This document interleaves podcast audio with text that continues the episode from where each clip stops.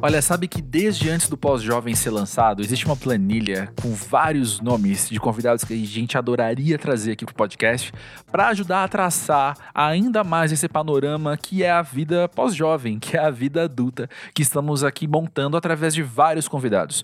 Um deles era a Ailin Aleixo, uma pessoa que nós somos muito fãs há muito tempo. Talvez você conheça ela pelo seu projeto Vice Food, que é site e podcast. Talvez você conheça ela com um trabalho jornalístico também, como crítica gastronômica. Ou talvez você conheça ela como jurada do Top Chef Brasil. A questão é que tudo que ela faz é muito legal, uma pessoa que manja muito de comida e de alimentação e, através dos anos, ela foi virando também uma grande ativista das causas ambientais ligadas à alimentação, ou causas da alimentação ligadas a ambientalismo, eu não sei dizer, mas ela fala mais sobre tudo isso aqui nessa conversa com o Pós-Jovem, que finalmente então aconteceu. Chegou a hora certa de trazermos essa pessoa muito maravilhosa para um papo sincerão sobre o que é a gente ser adulto, o que é a gente ser pós-jovem, não é mesmo? A Ailin, ela é daqui da região metropolitana de São Paulo, nasceu em São Caetano do Sul, e ela tem essa vida já com grande experiência no jornalismo, tanto em texto, quanto na web, quanto e agora em podcast, também televisão, enfim. Uma pessoa de várias linguagens e, bom, como não é segredo para ninguém, a gente sempre costuma trazer as pessoas mais plurais, porque na minha ideia, na minha percepção também, são as pessoas que têm mais a oferecer, as pessoas mais legais de conversar, quem tá com esses vários sentidos abertos, né? Captando o que é a vida. Se alguém entendeu essa minha poesia agora, a gente pode ser amigo. Mas enfim, vamos pro papo com a Ailin, porque foi muito legal, uma conversa que eu adorei participar, adorei gravar. Tenho certeza que para você vai ser bem legal também. Se você não segue o Pós-Jovem nas redes sociais, já deixo a dica de você estar no @pós-jovem, tanto no Twitter quanto no Instagram, porque rolam umas interações que a gente faz por lá, que a gente traz aqui pro programa. Inclusive, no episódio de hoje, tem uma dessas perguntas que fizemos no Instagram, pelos stories, o pessoal respondeu e a Ailin comentou as respostas. Então, bora lá, que tá imperdível esse papo.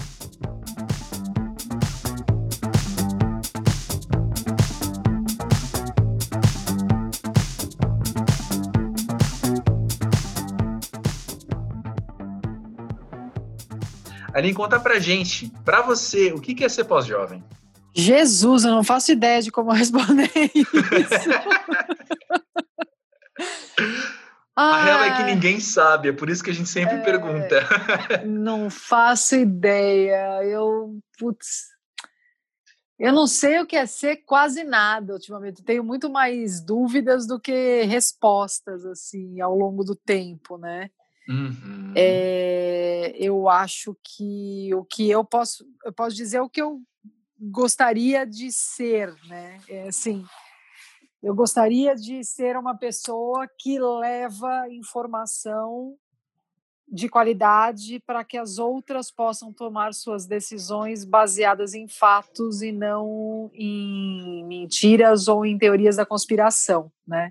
Sensacional. Então, talvez ser pós-jovem seja ser alguém que acredita que a ciência, a evolução, o questionamento e falar com pessoas que entendem mais que si mesmo, que você mesmo, seja o melhor caminho para solucionar conflitos ou resolver problemas.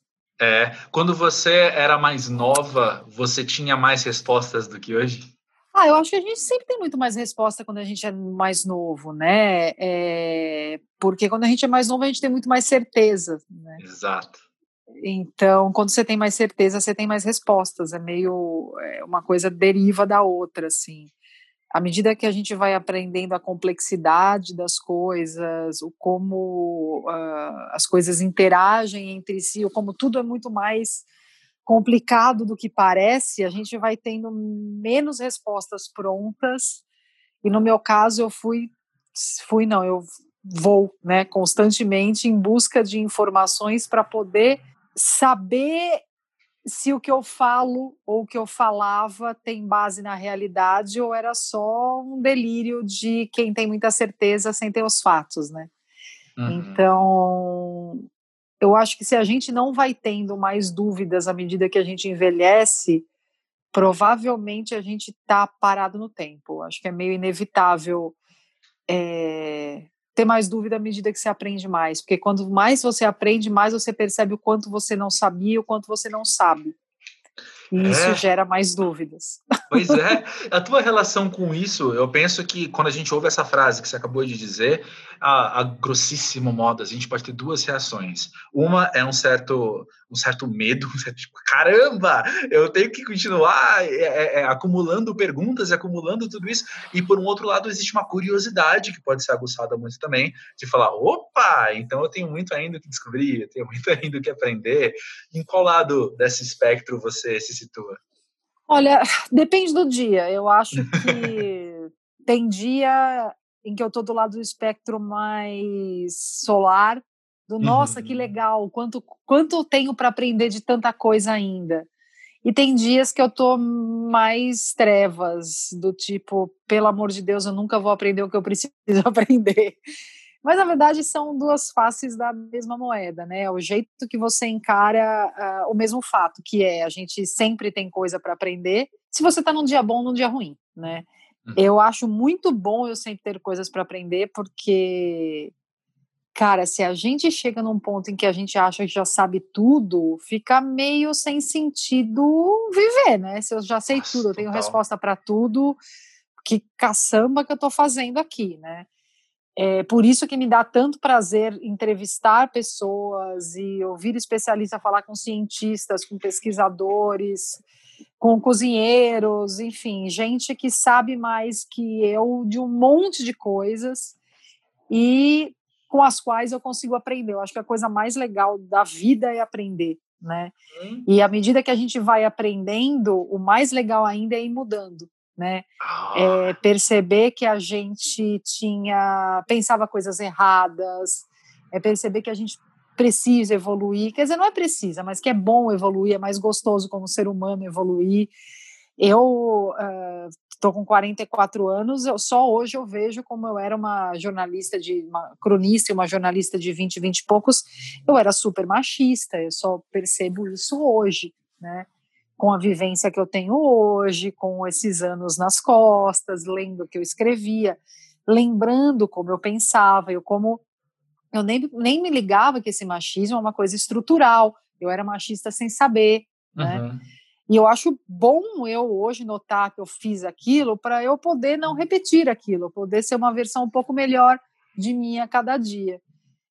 Eu acho que é meio essa nossa função assim na Terra, a gente ser uma versão um pouco melhor da gente a cada dia. Eu pelo menos quero acreditar nisso. Concordo total. E a maneira com que você falou me faz pensar que você tem uma relação muito saudável, ao meu ver, dentro da minha ideologia, dentro da minha, né? Eu vejo uma relação muito saudável sua com a palavra erro, por exemplo, de você olhar para o passado e falar, errei, e agora eu posso errar menos. E daí agora eu posso acertar. Eu acho que a questão é a gente tentar errar menos mesmo. Errar, a gente vai errar. É algo intrínseco ao ser humano, né? Não, não dá para não errar. O ponto é se a gente aprende ou não com esses erros e se a gente repete esses erros ou vai buscar outros novos para cometer. Concordo. Eu prefiro cometer erros novos, né? Eu também, eu quero inéditos. Exatamente, porque, né, errar várias vezes na mesma coisa já começa a resvalar na burrice, então eu não gosto de errar, assim como a maior parte das pessoas acha que não gosta, mas vai acontecer. Então, o que eu quero é reconhecer esses erros, melhorar para não repeti-los, né? E, assim, eu acho quase impossível a gente olhar para trás e não perceber coisas que hoje a gente não faria. Ou falar, nossa, como eu pude ter feito aquilo. Porque é isso, a gente é mutável, né? A gente vai mudando ao longo do tempo, a gente vai acumulando experiências, vai acumulando acertos, erros, e isso vai mudando a gente ao longo do tempo. E é isso que é mágico no ser humano, e a gente poder mudar para melhor ou para pior também. Tem esse lado, né? A gente pode mudar para pior. Tem gente que muda para pior, mas daí, enfim... O planeta é um lugar muito complicado, as pessoas são muito complicadas e a gente divide espaço. É, pois é, eu não sou uma pessoa que tem lá muita esperança no ser humano enquanto espécie, assim, né? Uhum. É, principalmente nesse período, que é um período muito complicado que a gente está vivendo, de pandemia, com um governo complicado, com destruição de Amazônia, de Cerrado, com, enfim. Uhum. Então, tudo isso faz a gente questionar muito, né? Tudo. Mas acho sim que a nível individual a gente possa se tornar melhor com o passar dos anos. E, na verdade, eu penso que esse seria a busca da humanidade, assim, é se tornar melhor individualmente para poder se tornar melhor coletivamente, né? Não sei se vai acontecer, mas para mim é o que faria sentido enquanto evolução. E é o que, então, para mim, eu vou pegar como individual, né? Como, pelo menos, eu quero crescer, eu quero errar cada vez menos, para tentar, nesse coletivo, fazer a minha parte também, né? Exato, exatamente isso. Eu não sei se você passou pela mesma dinâmica que eu passei, ou por uma dinâmica semelhante à minha, mas quando eu era mais novo, eu tinha meus 20 e poucos anos, tem a ver com aquilo que eu falei da relação saudável com o erro, de como eu entendo, que talvez, se você me apontasse o erro naquela fase, a minha postura seria muito defensiva. Seria de negar o meu erro e de falar, não, peraí, eu não tô errado, porque como eu sabia que a minha intenção era boa, por exemplo, ou eu não queria fazer o mal, então eu não estava errado. Quando, na verdade, hoje eu já vivi o suficiente para, se alguém chegar para mim e falar, opa, isso aí tá errado, eu falar, ah, é por quê? Então, deixa eu entender, para amanhã, justamente, eu não repetir esse erro. Então, eu não preciso me defender tanto assim também, independente das minhas melhores intenções. Porque eu acabo errando. E é melhor, então, que, ao invés de negação, eu abrace a perspectiva do erro.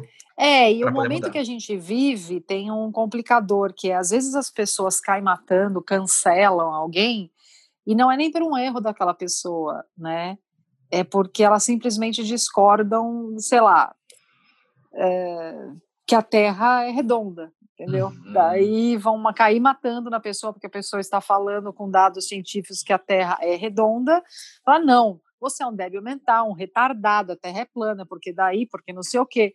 Então, hoje, com as redes sociais e com o triste espalhamento da ignorância, a popularização da ignorância, a gente tem que ter mais um farol aceso aí, que é quando eu errei ou quando eu estou sendo foco de desinformação, quando eu estou sendo vítima de cancelamento por pessoas que efetivamente estão indo contra a ciência ou indo contra, enfim, que são negacionistas, né, de alguma forma. Então, hoje eu falo muito, né, sobre produção de alimentos, escrevo, faço podcast sobre isso, de coisas que o mercado, que a indústria não quer que seja revelada, porque é melhor assim para eles e tal. E daí vem gente com todas as pedras e armas na mão, me chamando de tudo quanto é nome, me chamando de louca, falando que eu sou uma jornalista de merda, etc e tal. Daí não é um caso de ver se eu estou errado ou não, né? Porque existe uma checagem, existe a realidade, existe fato, existe ciência, que eu estou só mostrando. É como reagir a esse ódio, né? Se é melhor deixar a pessoa falando sozinha, se é melhor responder com argumentos, que geralmente não dá muito certo. Então, meu maior aprendizado dos últimos anos não é nem lidar com meus erros, é lidar com ódio. Uau. Né? Lidar com ódio em rede social, agora no Top Chef, estando em rede nacional, em TV aberta, é lidar com gente palpitando no meu corpo, o jeito que eu me visto. Então, assim, os maiores aprendizados recentes têm sido como lidar com ódio, né? Eu acho que é mais difícil do que lidar com erro, porque a sensação que você tem, primeira, é de estar sendo vítima, né? De se vitimizar e falar, putz, meu Deus, o que eu fiz para merecer isso e tal, até perceber que você não fez nada para merecer isso, que cada pessoa tem o seu motivo oculto para destilar ódio, e que, na maior parte das vezes, o alvo do ódio não tem absolutamente nada a ver com aquilo. Né? Então, quando eu percebi isso, minha vida ficou um pouco mais fácil. Eu parei de chorar, sabe? Durante muitos anos. Ai, meu Deus, eu não aguento mais. Eu falo assim, gente, eu efetivamente não tenho nada a ver com esse... Esse ódio não é para mim, esse ódio é para alguma coisa daquela pessoa que, no momento, eu sou o alvo, né? Graças, eu nunca fui alvo de nada tão grave a ponto de destruir reputações, nem nada assim, que daí já acho que é um outro patamar de como lidar com isso, né? Mas lidar com ódio eu acho que pode ser mais difícil do que lidar com erro, porque lidar com ódio também tem a questão de poder destruir a autoestima, de poder destruir a segurança de uma pessoa, né? E uma pessoa insegura, ela pode se tornar ela mesma uma reverberadora de ódio, né? É verdade. E isso me preocupa muito, assim, esse ódio nas redes sociais, esse ódio generalizado a tudo, esse cancelamento, essa crucificação por qualquer erro, né? Não tô falando, sei lá, não tô falando um cara que é pedófilo, esse crimes, cara tem que ser, né, preso, exato, crimes. Tô falando de erros, de novo, que todos os humanos são passíveis, né? Uhum. Então você faz um erro, você não pode mais só realizar que você errou e pedir desculpa, você continua sendo um monstro. Putz, isso para mim fecha tantas portas, fecha portas, na verdade, para a humanidade, porque a gente passa a se entender cada vez menos, né? Se falar cada vez menos e se odiar cada vez mais sem saber nem por que a gente está se odiando. E eu me preocupo bastante com isso, na verdade. Eu também. A ponto até, assim, de ter uma relação meio dúbia até, de eu ficar pensando... Será que eu preciso, o quanto eu posso fazer parte de uma mudança ativa, estando ali na linha de frente, talvez tentando dialogar com alguém, ou quanto eu tenho que me guardar, porque, de fato, dentro da minha sensibilidade, dentro de como o meu cérebro funciona, essas coisas me fazem mal, real, sim, assim. Inclusive, eu parei de seguir no Twitter, por exemplo, gente que faz um trampo legal, que eu admiro profissionalmente, mas de que alguém muito pronto para o cancelamento, por exemplo. Alguém muito pronto para expor demais as pessoas e tal, de uma maneira que é agressiva, que às vezes nem condiz com quem a pessoa é offline, né? Não com a postura dela. É que geralmente quem faz isso, se colocando como uma pessoa acima de qualquer erro, né? Exato. Então, eu cancelo todo mundo, eu fico de vigia da vida alheia e das palavras alheias, porque eu sou tão incrível, eu sou tão maravilhoso que, cara, eu sou inimputável. É. Ninguém pode falar uma palavra de mim porque eu sou incrível. É. E não é verdade, né? Uhum. Existem outras maneiras, mas em rede social é algo que também eu tenho... mixed feelings, sentimentos conflitantes, assim, era uma coisa que poderia ter nos conectado muito enquanto espécie, mas ela funciona hoje como um câncer em metástase, né, nas democracias, e então é isso, é como qualquer tecnologia, né, a tecnologia em si não é boa e não é ruim intrinsecamente, mas é o uso que se faz dela, né. Uhum. E rede social hoje se tornou muitas vezes um ambiente muito tóxico.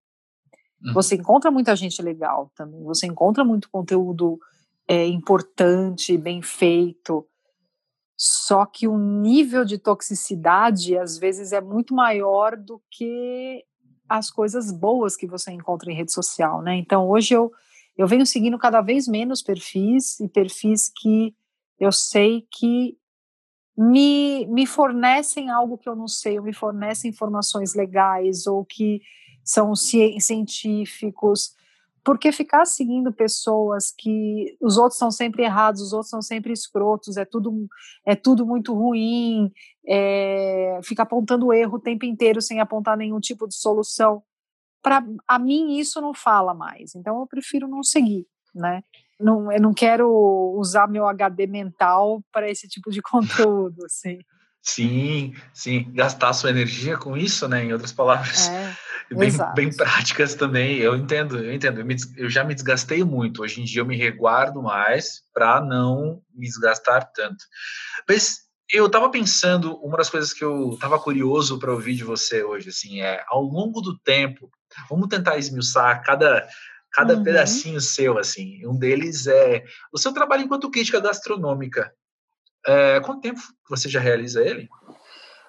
Uns 16 anos. Então, é tempo mais que suficiente, eu penso, para a sua relação com a atividade, com o ofício ser transformada algumas vezes, né? Você consegue... talvez mapear isso? Você consegue notar como mudou?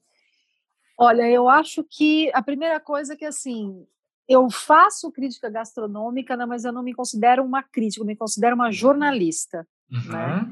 Uhum. Acho que essa é a primeira relação que eu tenho com o alimento. Então, a crítica gastronômica ela veio na minha vida porque eu trabalhei em muitas redações. Então, eu sempre, sei lá, na VIP, na Playboy, na Viagem Turismo, na Alfa, eu sempre escrevi também sobre gastronomia e depois eu fui me...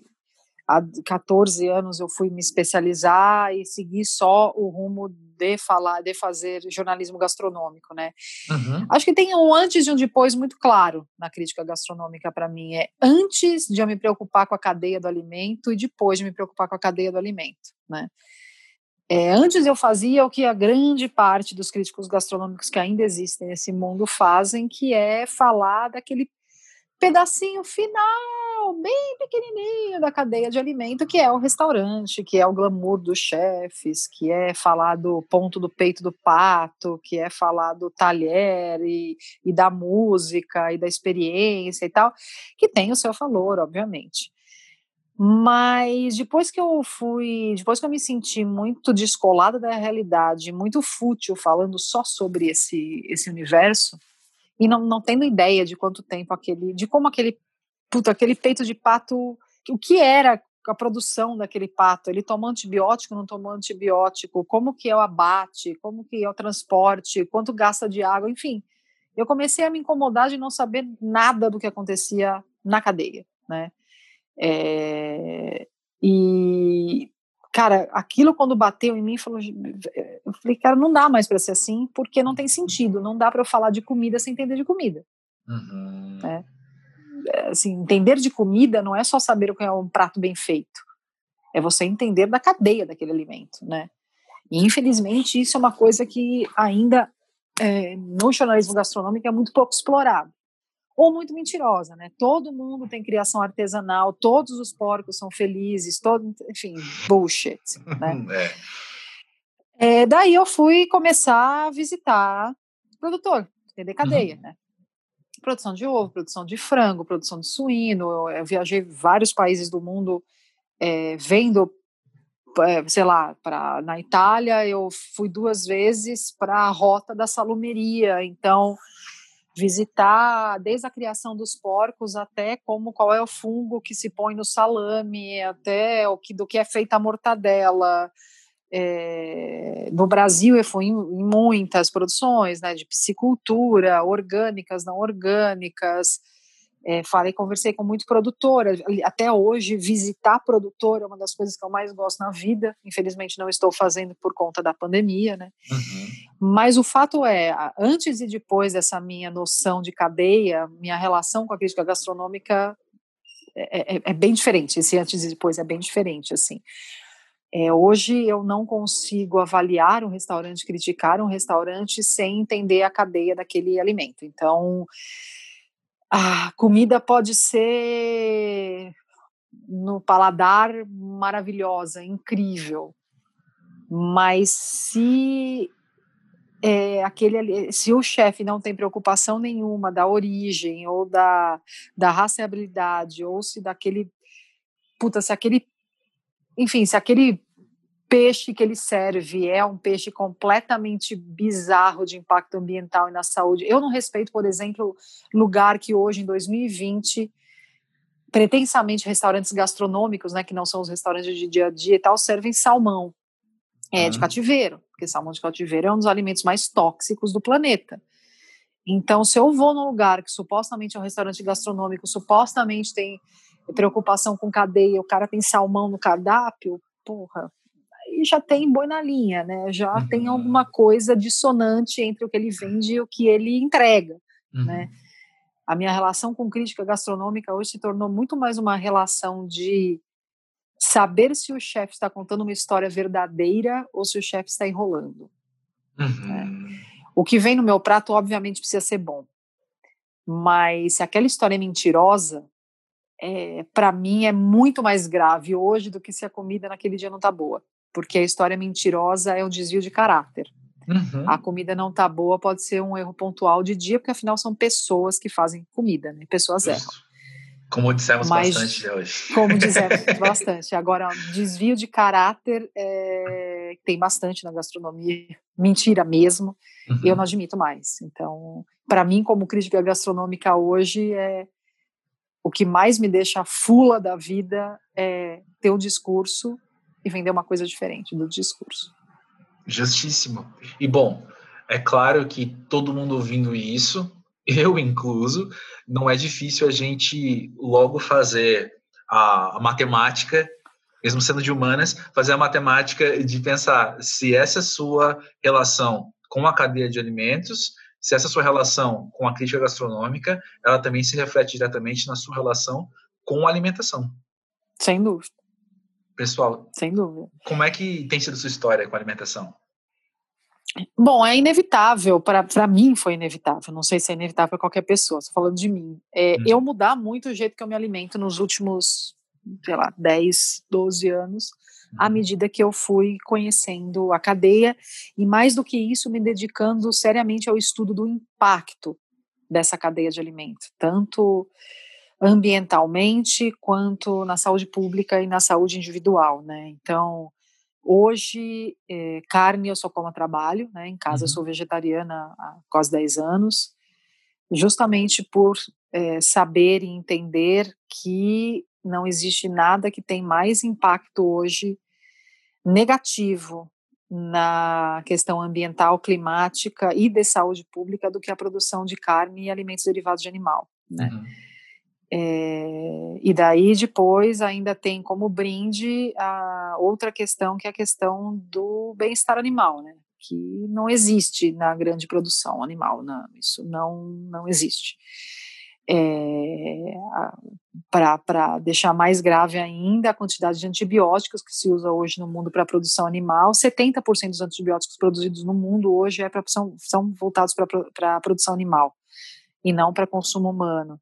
Então, assim, essa cascata de impacto, mais a questão ética, foi me fazendo tirar a carne, ovo e leite, queijo do prato, a ponto de em casa não entra carne há 10 anos, porque eu não tenho vontade nenhuma, principalmente porque minha saúde ficou muito melhor também. Ovos só orgânicos, queijo só de quem eu já visitei a produção ou conheço os produtores, e meu paladar ficou muito mais limpo, então meu paladar ficou muito menos viciado na necessidade da gordura, do sal para sentir sabor. Então hoje eu me considero uma profissional de gastronomia, né, uma crítica gastronômica muito melhor, até porque eu realmente sou muito mais sensível. Eu sempre fui uma pessoa boa, obviamente, para detectar sabores e tal, mas eu sou uma pessoa muito mais sensível a nuances de sabor hoje do que eu era quando eu comia mais carne, enfim. E a vontade sempre de comprar produto de produtor direto, sempre que possível. Então eu assino cestas de orgânicos, porque eu comecei a ter de novo, né, a noção de que o meu dinheiro sustenta cadeias. Então, qual cadeia que eu quero sustentar com o meu dinheiro, né? Eu quero sustentar a cadeia de micros e pequenos produtores orgânicos ou biodinâmicos ou agroflorestais que se lutam para manter no campo, para viver do que produzem, para produzir biodiversidade, para não se render a monoculturas. Então, eu coloco meu dinheiro nessa cadeia limpa para que ela se fortaleça, continue a existir e aumente, né? E minha relação com a comida ficou muito mais estreita, na verdade, né? Porque hoje eu olho para um alimento e eu fico muito feliz de saber, na maior parte das vezes, não sempre, obviamente, porque eu estou sempre aprendendo, mas de saber qual é o impacto, qual o caminho que ele fez. Se a gente parar para pensar, a nossa desconexão com a Terra é tamanha que, cara, a gente não faz ideia quanto tempo demora para um pé de alface chegar na gente, entendeu? A gente não faz ideia do quanto tempo demora para quantos litros de leite vão num quilo de manteiga. A gente não tem ideia de nada, na verdade, né? E quando a gente não tem ideia de nada, a gente é suscetível a qualquer coisa, qualquer propaganda mentirosa, qualquer engana-trouxa, né? É só a informação que liberta mesmo, né? Então, hoje quando eu olho para o alimento, a minha relação é muito mais estreita com ele. Eu não consigo mais jogar comida fora, por exemplo. Uhum. Porque, mano, eu faço ideia, pelo menos o básico, do quanto aquilo teve de gasto energético, de humanos, de água, de tempo, de mão de obra, de pegada de carbono para chegar para mim, né? Uhum. Eu tento usar o mínimo possível de plástico, então é meio difícil não usar, principalmente morando numa cidade grande, mas assim, tenho sorte de morar num bairro que tem coleta seletiva, mas para mim já não faz sentido nenhum ir num lugar e comprar 4 maçãs orgânicas vindas da Patagônia dentro de uma caixa de plástico. Uhum. Porque o conceito de orgânico com uma viagem desse tamanho, com um plástico e conservante, não faz sentido nenhum. Com certeza. Então, assim, por isso as camadas vão ficando mais profundas à medida que a gente vai se informando, né? E não é mais complexo, na verdade torna a vida mais simples, ao contrário do que as pessoas pensam, porque é muito óbvio que a gente vai consumir o que não vai consumir. A gente não fica muito em dúvida, né? Eu não fico muito em dúvida, então eu cozinho muito mais, né? Eu gosto de cozinhar, principalmente nessa era de Covid que a gente está muito tempo dentro de casa. Obviamente eu compro muito dos restaurantes que eu gosto e apoio, e enfim, faço o que eu posso para eles se manterem abertos, mas eu cozinho bastante. Uhum. E cozinhar também, quando a gente cozinha com alimentos íntegros, né? A gente compra do produtor, direto do produtor, tem um contato com ele, sabe o quanto tempo demorou para aquilo, tá? A gente dá mais valor, a gente usa melhor, a gente tem mais prazer, eu tenho mais prazer em comer, né? Uhum. E é isso, eu acho que minha relação hoje com a comida é muito mais estreita do que era, e eu acho que provavelmente amanhã vai ser mais estreita do que é hoje. Sim, faz sentido, né? Você vendo esse funil acontecer, né? Mas uma coisa, alimentação é um dos meus grandes interesses na vida, assim. De maneira geral, gosto muito desde a parte antropológica de pensar o quanto as pessoas são definidas pelo que comem enquanto sociedade, enquanto grupo social, uhum. E também me interesso muito por buscar ingredientes, enfim. E pensando nisso, como cada um acaba tendo uma relação com a alimentação e cada um acaba olhando de um jeito, a gente perguntou no Instagram esses dias para o pessoal que segue o Pós-Jovem qual é a relação que eles têm tido na vida pós-jovem com alimentação. Uhum. Eu separei alguns comentários para trazer para você, para a gente conversar sobre eles. Um deles diz o seguinte: eu nunca fui ruim de garfo, mas aprender a cozinhar foi um divisor de águas. E acho que só quem passou a cozinhar ou passou a cozinhar mais sabe o quanto isso de fato muda tudo na sua relação de intimidade com o que você come, como você estava falando agora, né? Assim, na verdade, aprender a cozinhar devia ser ensinado nas escolas, como a gente aprende a ler e escrever. Uhum. É uma necessidade básica do ser humano saber cozinhar, na verdade. Uhum. Assim, é tão óbvio isso para mim. Não tem sentido nenhum a gente ter gente que não sabe fazer absolutamente nada na cozinha. Se a gente precisa se alimentar, todo mundo devia ter pelo menos a ideia básica do que é cozinhar, né?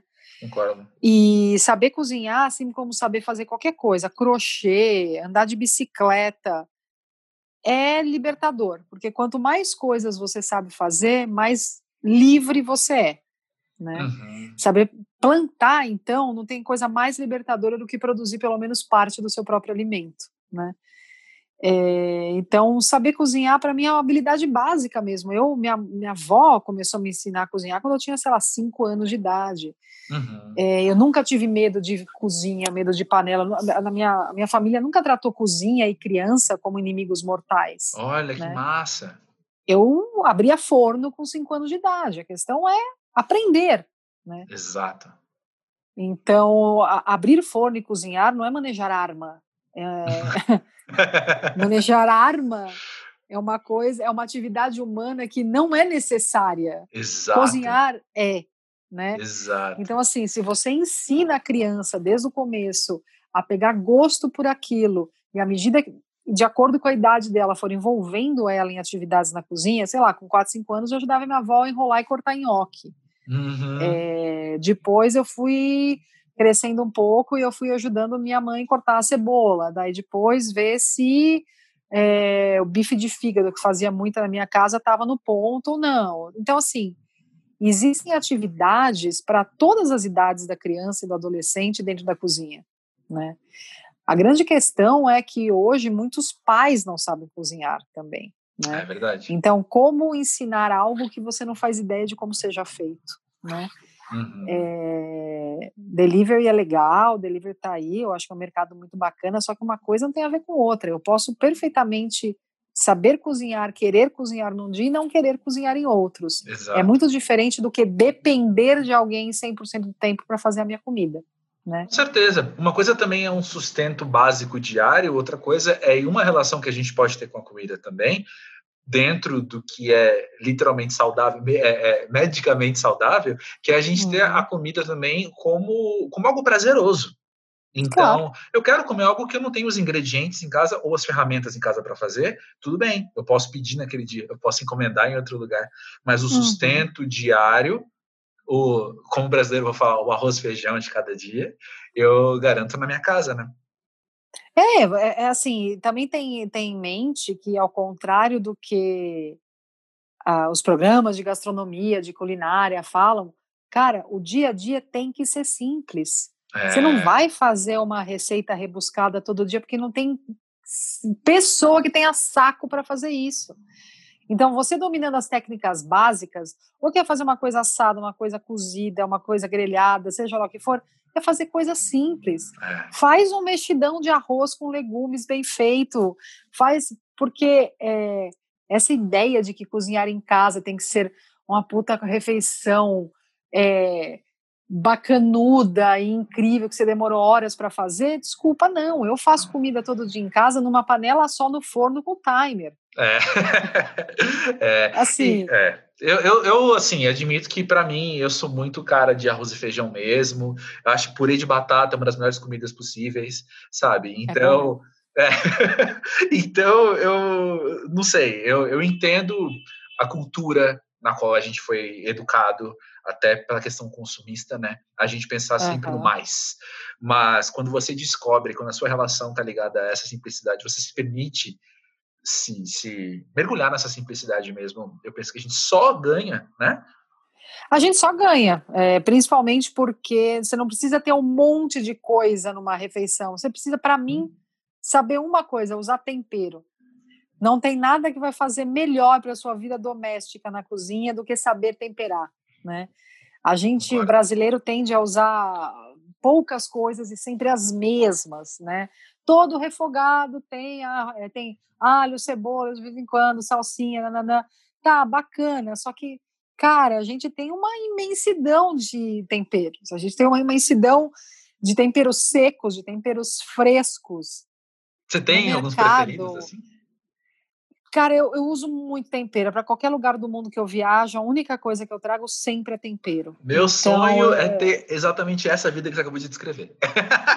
Assim, eu tenho... É que agora já tá acabando, porque esse ano, obviamente, não fui para lugar nenhum, mas as minhas cestas de temperos tem tempero, sei lá, da Espanha, da Turquia, tudo quanto é canto que eu fui nos últimos anos, assim.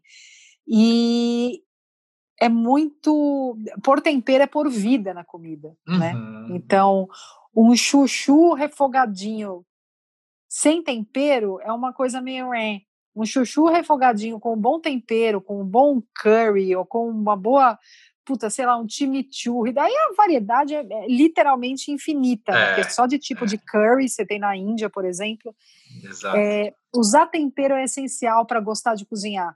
Porque é isso, você pode fazer um refogado de grão de bico, bem temperado, com um pouco de leite de coco, cara, aquilo fica maravilhoso. Amo, inclusive faço bastante.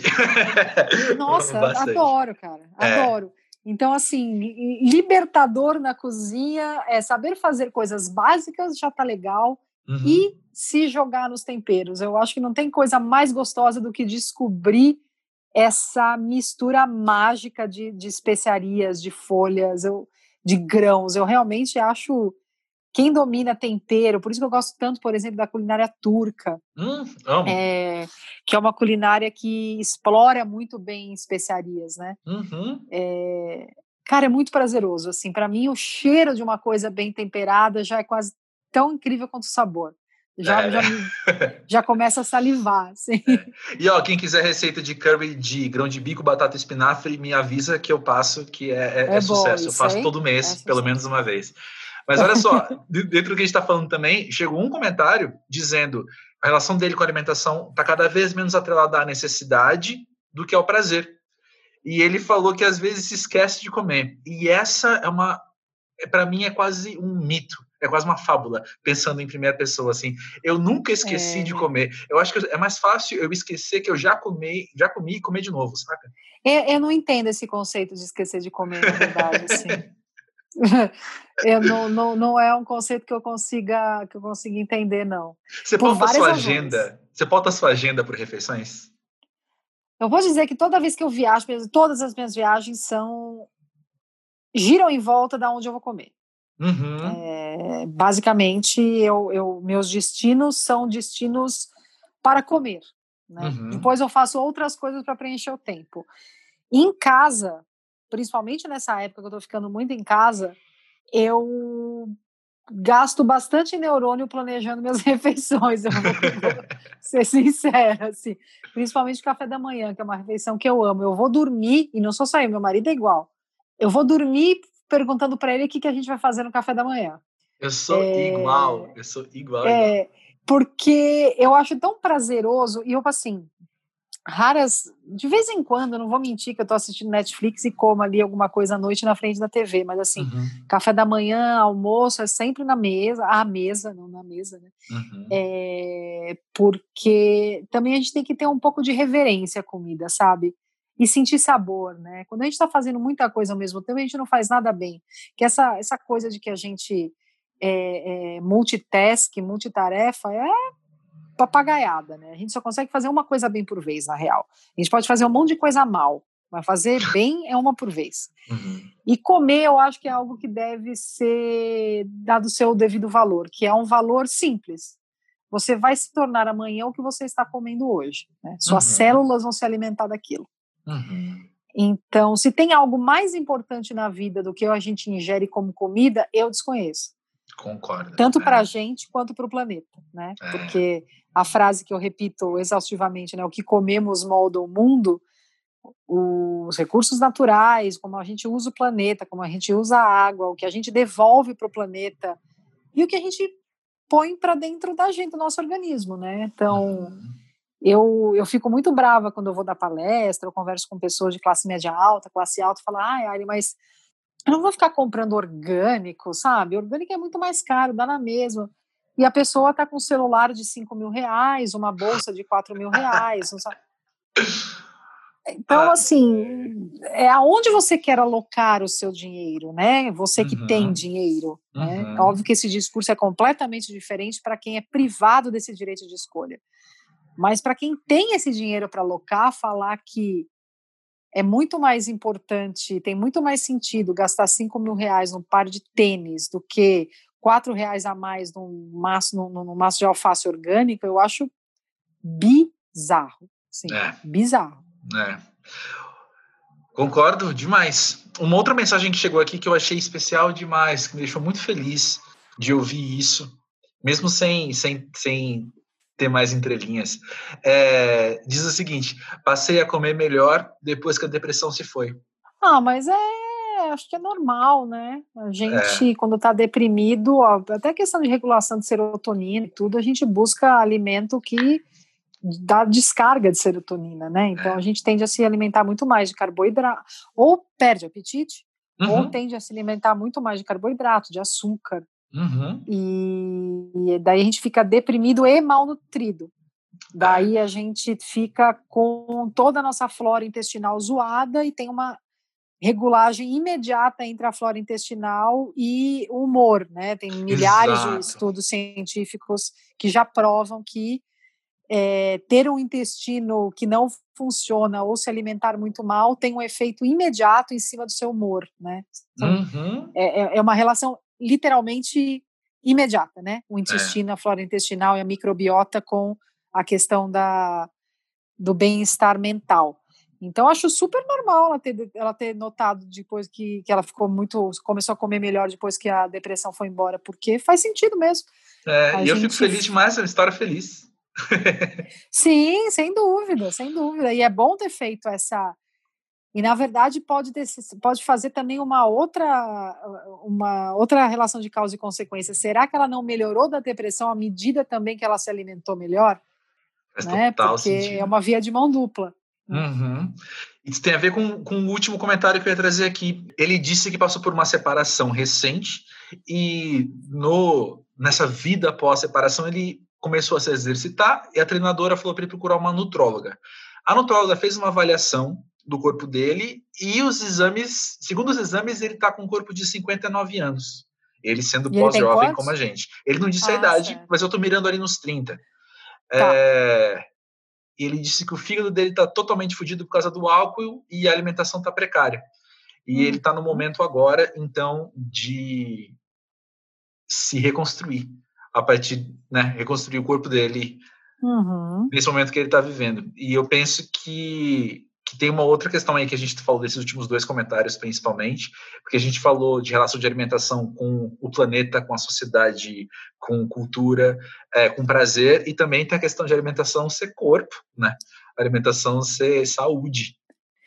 É que a gente setoriza muito, né? Na verdade, a alimentação é uma coisa só. A alimentação que faça sentido é uma alimentação que faça sentido pro corpo e pro planeta. Né? Perfeito. Uhum. Quando não faz sentido para um dos dois, não é uma alimentação adequada. Bem porque a gente é o planeta, então, na verdade, no final das contas, é fazer bem para o planeta no macro, né? É, perfeito. O que acontece é que a gente vive há muitas décadas sob o jugo da publicidade da indústria de alimentos, né? Então, o que dizem que faz muito bem, na verdade, faz muito mal, a princípio para o planeta e depois para a saúde individual, né? De novo, a gente vem aí em carne, ovos, leite, superprocessados derivados de animal, que são muito mais fáceis de achar na seção de congelado, são muito mais fáceis de pedir no delivery, são mais baratos, porque a produção atrás tem imensos subsídios governamentais. Então, o que chega mais barato na gôndola ou no cardápio, infelizmente, geralmente é o que faz pior para o planeta e para a pessoa, né? A conveniência moderna é uma conveniência só para quem produz aqueles alimentos, não para quem consome, né? Perfeito. Você vai consumir isso ao longo do tempo e é isso. Com 30 anos, você vai ter uma saúde de 59. Junta-se a isso, se a pessoa não se exercita, ou se exercita só por uma questão estética, o que também não é bom, né? Porque nem sempre exercícios voltados para a questão estética são exercícios que beneficiam o corpo como um todo. Ou a mente. Ou a mente. Você vai ter um combinado aí que é uma desgraceira só, né? Eu, ao longo desses anos... Agora eu estou conseguindo emagrecer um pouco por mudança de cabeça e tal, mas nos últimos 10 anos eu engordei, na minha média, 10 quilos, né? Não por ano, obviamente, ao longo de 10 anos. E daí eu fui fazer meus exames, eu me alimento muito bem e tal, e eu estava com as taxas completamente ferradas, né? E ela falou, Ailin, você tem sorte que esses seus 10 quilos são majoritariamente de alimentos bons para o corpo, porque senão você ia estar diabética. Isso... eu achando que eu estava cuidando bem de mim, né? Eu nunca fui de fazer exercício regular, eu faço exercício regular de verdade há 2 anos, 3 anos no máximo e tal. E é isso, né? A gente cuidando mal do corpo, a gente vai começar a tomar remédio para dor de cabeça, vai começar a dar remédio para dor nas costas, daí o remédio para dor nas costas faz mal pro estômago, daí você toma um pro estômago, daí o remédio do estômago desregula seu sono, daí você toma um pro sono. Daí... Por quê? Porque a gente é um sistema. Né? Se a gente não se alimenta, se a gente não bota um combustível certo no nosso aviãozinho, o aviãozinho não decola. Então, a gente precisa do combustível certo. O que é o combustível certo? É um combustível certo já dito pela medicina nos últimos 10, 11 anos depois de extensos estudos, né? É majoritariamente vegetal, com muita coisa integral. Então, é comer as coisas na sua integralidade, é comer... não é só, a minha cota de legume vai ser bolinho frito de espinafre. Não, beleza, de espinafre, mas não é exatamente a melhor maneira você comer aquilo, né? É. E poucos alimentos derivados de animal, porque eles têm efetivamente, além de toda a questão do antibiótico, alguns hormônios e questões inflamatórias para o sistema digestivo. Então, assim, na verdade, a gente já tem há alguns anos à disposição o que a ciência fala que é melhor. Só que daí a gente tem as dietas da moda, né? A gente tem um monte de nutricionista completamente insana, falando umas coisas, umas barbáries anti-ciência. Uhum. Mas o fato é, se a gente está se sentindo muito mal e a gente não detecta por quê, a primeira pergunta que tem que fazer é do que eu me alimento. Várias vezes essa pergunta vai desencadear a resposta. Você está se alimentando errado. Pois é. Pois é. Ailin, aqui na reta final do nosso papo, eu queria te perguntar, para além dos temas ligados ao seu trabalho, o que hoje tem te interessado? Quais são os seus assuntos de maior interesse na vida? Puta, para além do meu trabalho é difícil. Eu acho não dá tempo, né? Não, eu acho que eu estou tão absorvida na questão meio ambiente, processo produtivo, impactos da produção de alimento, que esses são, de verdade, os temas que mais me interessam, assim, que eu mais assisto documentário, que eu mais leio, que eu mais entrevisto pessoas ligadas a eles, porque para mim é o tema mais urgente, assim, na verdade, eu acho que é o tema mais urgente para o planeta, né? Uhum. A gente está destruindo a Amazônia, destruindo o Cerrado para botar boi, por monocultura de soja, o jeito que a gente... trata o planeta hoje muito pela produção de alimentos, está colaborando com a crise climática, com o derretimento do permafrost, com o surgimento de pandemias. Então, assim, eu não consigo encontrar algo que fale mais alto em mim para focar meu interesse do que essa cadeia toda de como a gente produz comida e os efeitos colaterais dessa dieta atual do planeta, né? Principalmente agora com a pandemia, eu entrevistei alguns cientistas e é completa a ligação, né, de surgimento de pandemias e o modo que a gente cria animais na forma moderna de criar animais, né, de grandes fazendas, confinamento, aglomeração, etc e tal. Então, eu até tento ter outros... Assim, eu vou ser sincera que quando eu sento na frente da televisão para me divertir, eu tento assistir mais besteiralzinho, comedinha, coisa que não... Porque senão eu piro também, né? Claro. Se eu ficar imersa o tempo inteiro nesse tema, ele é bem denso, né? Mas, além da minha profissão, eu acho que, no momento, não tem nada além da minha profissão. De verdade.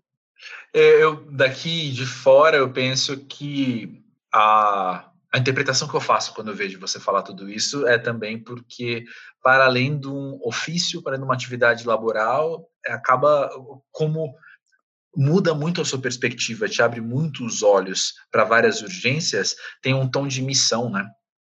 Eu sou uma ativista pela causa ambiental, falando de comida e de método de produção. Eu não tenho medo nenhum e muito pelo contrário, eu acho que a palavra as pessoas têm que perder o medo da palavra ativismo, não tem nada errado em ser ativista, muito pelo contrário, né? Você tem errado ser ativista quando você é ativista anti-vacina, enfim, coisas que negam a ciência, né? Justo. Que negam os fatos. Mas eu sou, assim, ao meu modo, uma ativista da causa ambiental e eu quero crer que eu consiga engajar abrir os olhos de algumas pessoas, engajar algumas pessoas. Às vezes parece que é muita, muita prepotência achar que eu sei o bastante para engajar alguém, né? Eu me questiono muito isso também, mas assim, com base nos dados que eu tenho, nas evidências que eu tenho de outras pessoas que entendem muito mais do que eu acho que eu estou falando a coisa certa. Eu quero crer que eu estou falando a coisa certa. Então, eu me preocupo muito em passar para frente só dados que eu checo muito, né? Dados que eu confio à fonte, que eu confio na fonte. E é isso, eu acho que a gente está no mundo para fazer a gente e o mundo um pouco melhor depois da nossa passagem. Se eu conseguir fazer isso da mínima forma que seja, eu já me dou feliz. Excelente, excelente. Nossa, que prazer imenso falar contigo. Como eu te falei antes de começar a gravar, vou falar agora para todo mundo ouvir aqui, que você está na nossa lista de convidadas já desde a primeira temporada, a gente querendo sentar e conversar com você. E agora? Que bom. Na hora certa chegou. E a hora certa aconteceu. Na hora certa.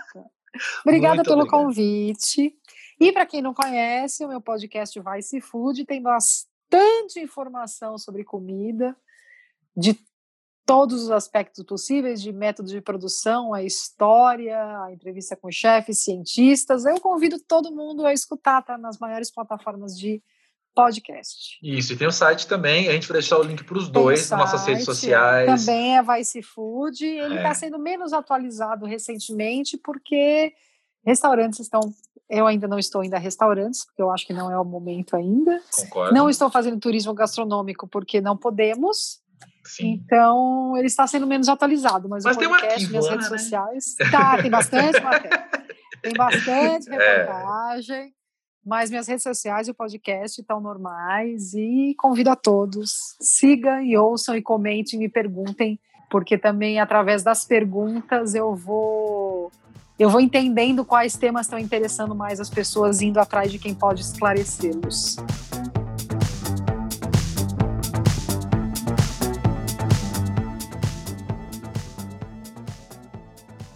Eu estava refletindo aqui, eu penso que tem um tema que tem se repetido ao longo dos episódios do Pós-Jovem, como subtexto, que é a inserção do eu no mundo, a inserção do eu na sociedade, no país enquanto político, no mundo enquanto, sei lá, enquanto planeta mesmo.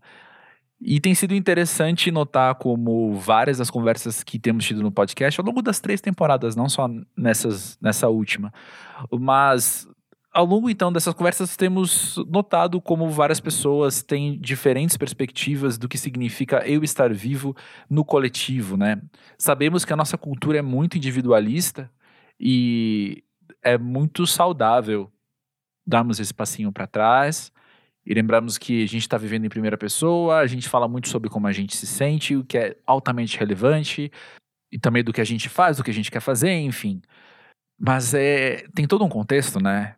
A gente sempre está inserido em um outro lugar. Você está inserido na sua família, você está inserido no seu ciclo social, você está inserido no seu bairro, você está inserido na sua cidade, e por aí vai crescendo, crescendo, crescendo. E inserido também, enfim, em outros grupos sociais que você pode se ver como pertencente. E é bom a gente poder trazer essas perspectivas. Como que você vê isso? Como é que você tem dialogado com o mundo ao seu redor? Em diversos níveis mesmo. Conta pra gente no podcast@posjovem.com.br, assim como os comentários do pessoal no Instagram entraram aqui nesse episódio. O que você contar também vai fazer parte da conversa. E estamos aqui para isso, né? Estamos aqui para estabelecer diálogos, estamos aqui para estabelecer esse contato e todo mundo crescer junto. Aí, ó, o coletivo aparecendo de novo, não é verdade? Bom, por hoje é isso. Muito obrigado, Ailin. Muito obrigado mesmo. Que legal ter você aqui com a gente. Você que não segue ela ainda não conhece os projetos dela, fica atento às nossas redes sociais, porque passaremos esses próximos dias trazendo mais sobre ela ali nos nossos canais. De novo, @pós-jovem, tanto no Instagram quanto no Twitter. E semana que vem tem mais. Valeu demais, gente.